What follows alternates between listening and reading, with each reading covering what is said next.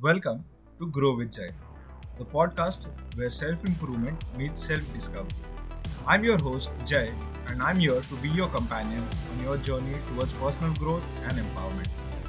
Each episode, we'll explore the tools, tips, and insight you need to cultivate a better version of yourself. So, whether you're looking to boost your motivation, conquer your goals, or simply find inspiration, you're in the right place. Let's dive into this transformative adventure together. Welcome, everyone. Thanks for tuning in to Grow with Jai. So, there's this thing that I want to talk about my last podcast that I posted on hyperplasia, which was with a friend of mine named Gautam. And I realized after posting it that Gautam's voice was not getting recorded just because I was wearing my earpods and I was recording the whole session. It was pretty good session, but uh, knowing that you people cannot hear it, I I feel bad, and I have talked to him already, so I guess I'll have to re-record it again, and I'll post it. So, as of today's podcast, the topic I'll be talking about is procrastination. Just because recently I read a book uh, known as "Eat That Frog." Uh, I know it feels a little weird uh, about uh, the title itself, but it is a very good book, uh, and it it says it has a lot of tips and tricks to avoid procrastination and to get your stuff done easily.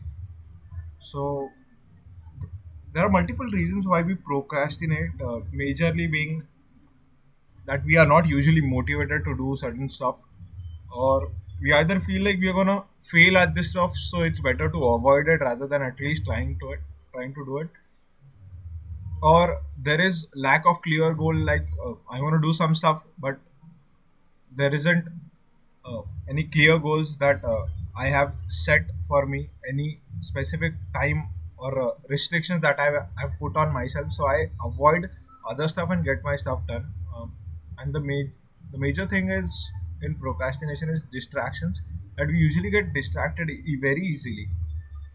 And we also do not hold ourselves accountable if we procrastinate or after we procrastinate.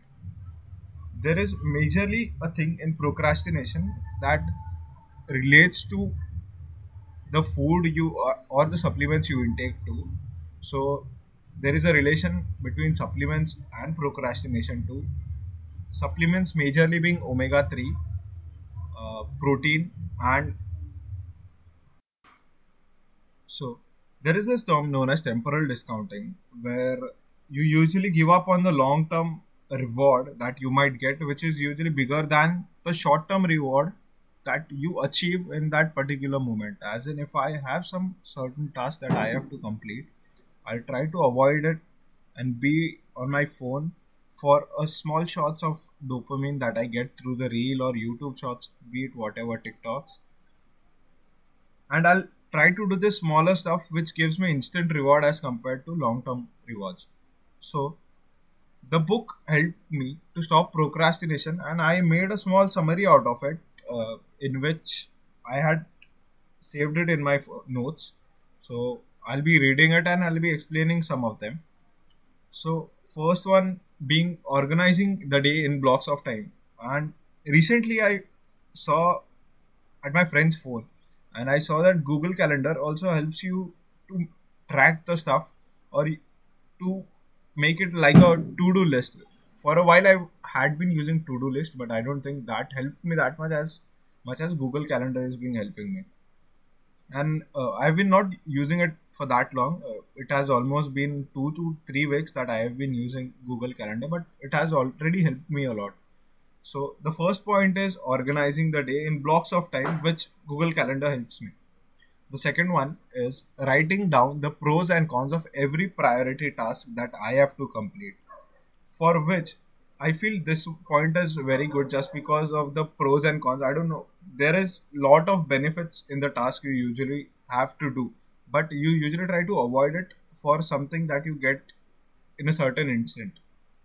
But after you write down the pros and cons out, out of it you know that the task you are doing for instant gratification is not that much rewarding as compared to the task that you have to get done off your plate. The major one which I usually use is I have to identify three things that I have to work on that accounts to almost 90% of my contribution. Be it anything like three things I have to get done in a day, or the three things I have to get done in a week, or three things that I have to get done in a month or a year. But those three things must have a huge impact on my daily life or on my future life. So, majorly, the three things for me is uh, the first one is to read a lot of books to get as much as knowledge as I can get. The second one is maintain a good physique of mine. That is by working out for at least four to five times a week. And the last one is to get to know stuff that might help me on some passive incomes.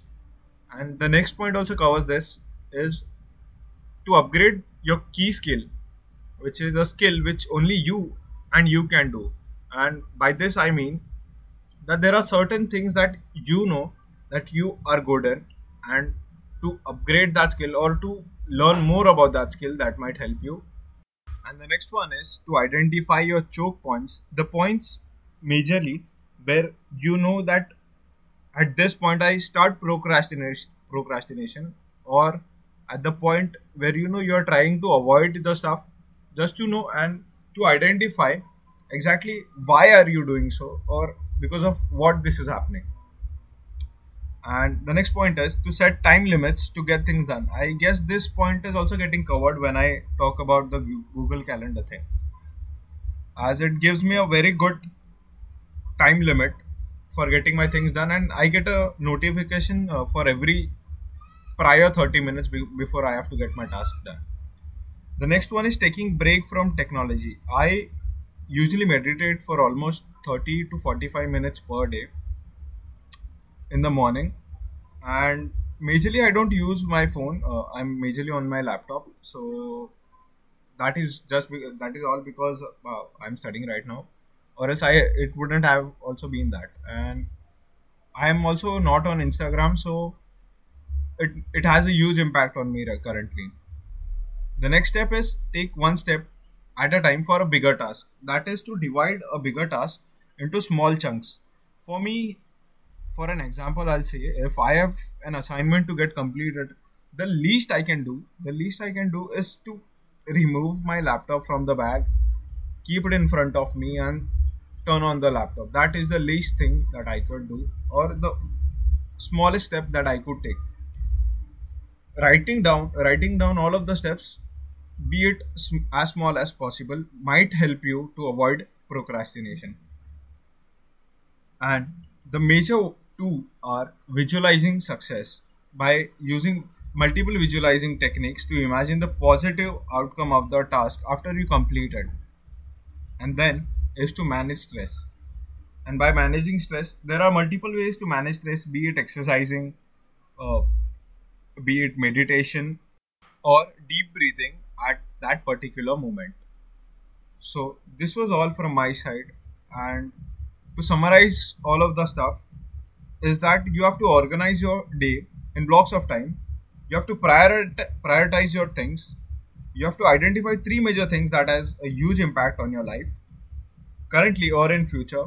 You have to upgrade your current skills. You have to identify where you are getting lagged behind.